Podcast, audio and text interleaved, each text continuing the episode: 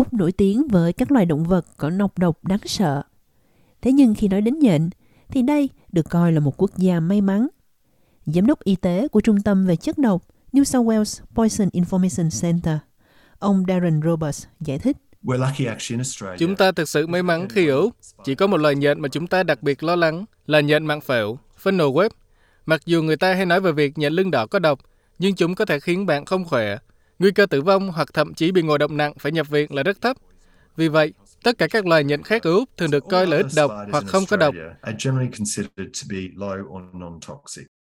Mặc dù nhện lưng đỏ có chứa nọc độc, nhưng phải mất hàng giờ vết độc mới phát triển và không cần điều trị y tế, trừ khi có dấu hiệu nhiễm trùng hoặc các triệu chứng trầm trọng hơn. Cách sơ cứu đối với nhện lưng đỏ cũng giống như bất kỳ loài nhện nào, ngoại trừ nhện mạng phễu. Lời khuyên y tế là hãy rửa sạch khu vực đó bằng thuốc sát trùng, kiểm tra kỹ xem vaccine uống ván của bạn còn hiệu lực hay không. Nếu không, chỉ cần theo dõi và chờ đợi. Các triệu chứng, nếu có tiến triển, sẽ phát triển từ từ và không phải trường hợp nào cũng phải đi bệnh viện. Đau cục bộ sau khi bị nhện cắn thường rất phổ biến. Châm khăn lạnh hoặc túi nước đá bọc trong vải sạch trực tiếp lên vết cắn trong 15 phút có thể giúp giảm đau. Thông thường, vết cắn của nhện có thể rất nhẹ, đến nỗi mọi người không thực sự cảm thấy cho đến sau này họ phát hiện ra. Tiến sĩ Robert cho biết, điều này trái ngược với việc bị nhện mạng phễu cắn. Bị nhện mạng phễu cắn thực sự rất đau. Khi nó cắn, đó là lúc nó tiêm nọc độc. Trong vòng 30 đến 60 phút, rất nhanh chóng, mọi người bắt đầu cảm thấy các triệu chứng đau, tim đập nhanh, đổ mồ hôi, khó thở. Mọi người thường thấy bị ngứa ren quanh môi, đôi khi cơ bắp của họ có thể cảm thấy yếu và rung. Vì vậy, nhận mạng phễu là mối lo ngại lớn vì nó gây ngộ độc, đe dọa đến tính mạng.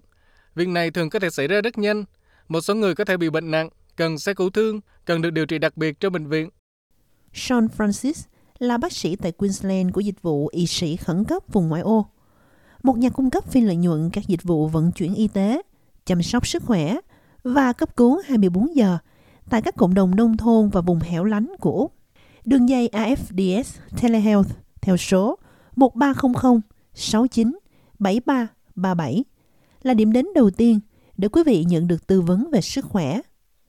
Còn các cuộc gọi 3 số 0 triple zero sẽ chuyển hướng đến đường dây này khi bệnh nhân cần vận chuyển y tế bằng trực thăng, kể cả khi bị rắn và nhện cắn.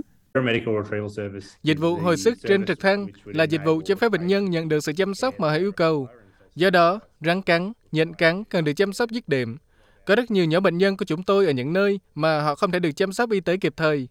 Vì vậy, những bệnh nhân đó sẽ gọi điện trực tiếp cho chúng tôi. Họ sẽ nói chuyện qua điện thoại với bác sĩ.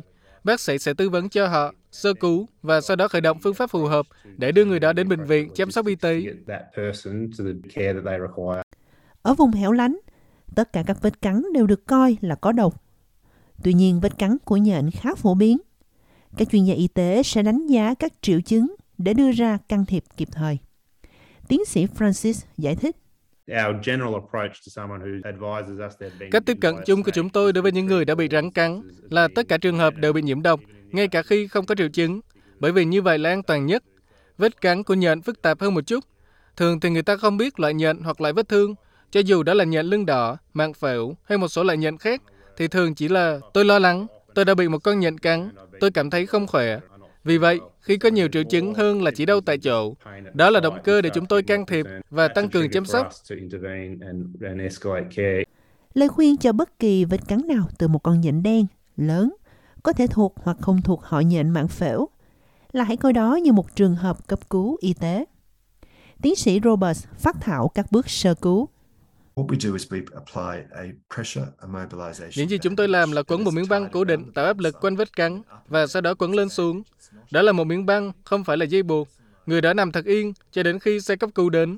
Khi ai đó bị nhận mạng phèo cắn, tốt nhất là không khuyến khích họ đi lại, vì điều đó có thể đẩy nhanh tốc độ nọc độc di chuyển khắp cơ thể. Ở một số khu vực, xe cứu thương thậm chí còn có chất giải nọc độc vì tầm quan trọng của việc đưa chất giải độc nhanh chóng và họ sẽ đưa bạn đến bệnh viện. Theo thống kê, rắn cắn gây chết người không phổ biến.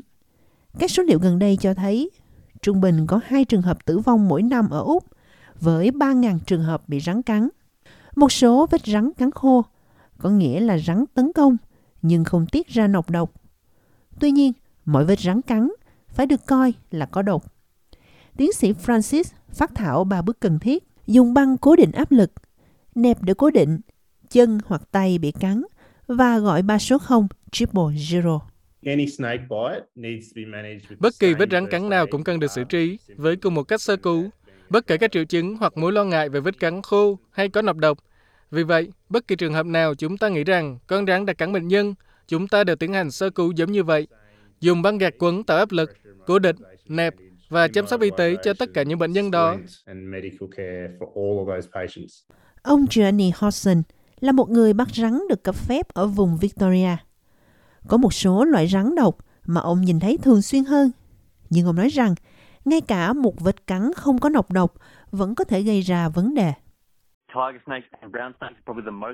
Rắn hổ và rắn nâu có lẽ là phổ biến nhất. Trăng đầu đồng thì thực sự rất ít thấy. Rắn đen bụng đỏ cũng phổ biến, nhưng chúng ít được nhìn thấy hơn những con khác. Vì vậy khi nhìn thấy trăng thì cũng nên di chuyển ra khỏi nhà. Bạn có thể có vật nuôi, có thể tương tác với rắn. Trẻ em có thể tương tác với trăng và có thể bị trăng cắn. Chúng không có nọc độc nhưng có thể chứa vi khuẩn và những thứ có thể gây hại. Dù sao thì không ai thích bị cắn cả. Rắn không có khả năng tấn công trừ khi chúng cảm thấy bị đe dọa hoặc sợ hãi. Ông Hodgson chia sẻ một số lời khuyên về những điều không nên làm khi bạn nhìn thấy một con rắn. Đừng tạo ra những tiếng động lớn. Nếu bạn thực sự đang ở gần rắn, tiếng động lớn sẽ đặt nó vào chế độ phòng thủ. Nó có thể lao vào bạn bởi vì nó cần tự bảo vệ. Nếu con rắn ở phía bên trong, chẳng hạn như ở cách 2 hoặc là 3 mét, hãy di chuyển xung quanh và lùi ra xa khỏi nó.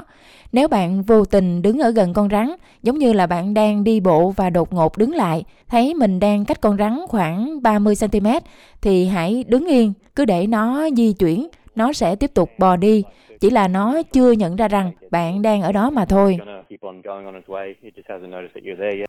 Khi không chắc phải làm gì sau khi bị nhện cắn, mọi người có thể gọi đến đường dây trợ giúp của Trung tâm Thông tin Chất độc Toàn quốc. Tiến sĩ Robert cho biết. Bạn có thể luôn nhận được lời khuyên từ Trung tâm Chất độc Poisons Information Center theo số 131126. Một chuyên gia được đào tạo sẽ trả lời điện thoại 24 giờ một ngày, 7 ngày một tuần. Chuyên gia có thể giúp đưa ra lời khuyên tốt nhất nên làm gì. Nhưng đối với tất cả các trường hợp bị rắn cắn, để đề phòng, quý vị cần gọi ba số 0 triple zero ngay lập tức phòng trường hợp khẩn cấp. Nếu bạn ở cùng với bất kỳ ai bị rắn hoặc là bị nhện cắn và họ có sự thay đổi, chẳng hạn như là trông có vẻ bối rối, bị đau dữ dội hoặc là bị các triệu chứng rõ rệt khác, thì bạn đừng ngần ngại, hãy gọi ba số 0.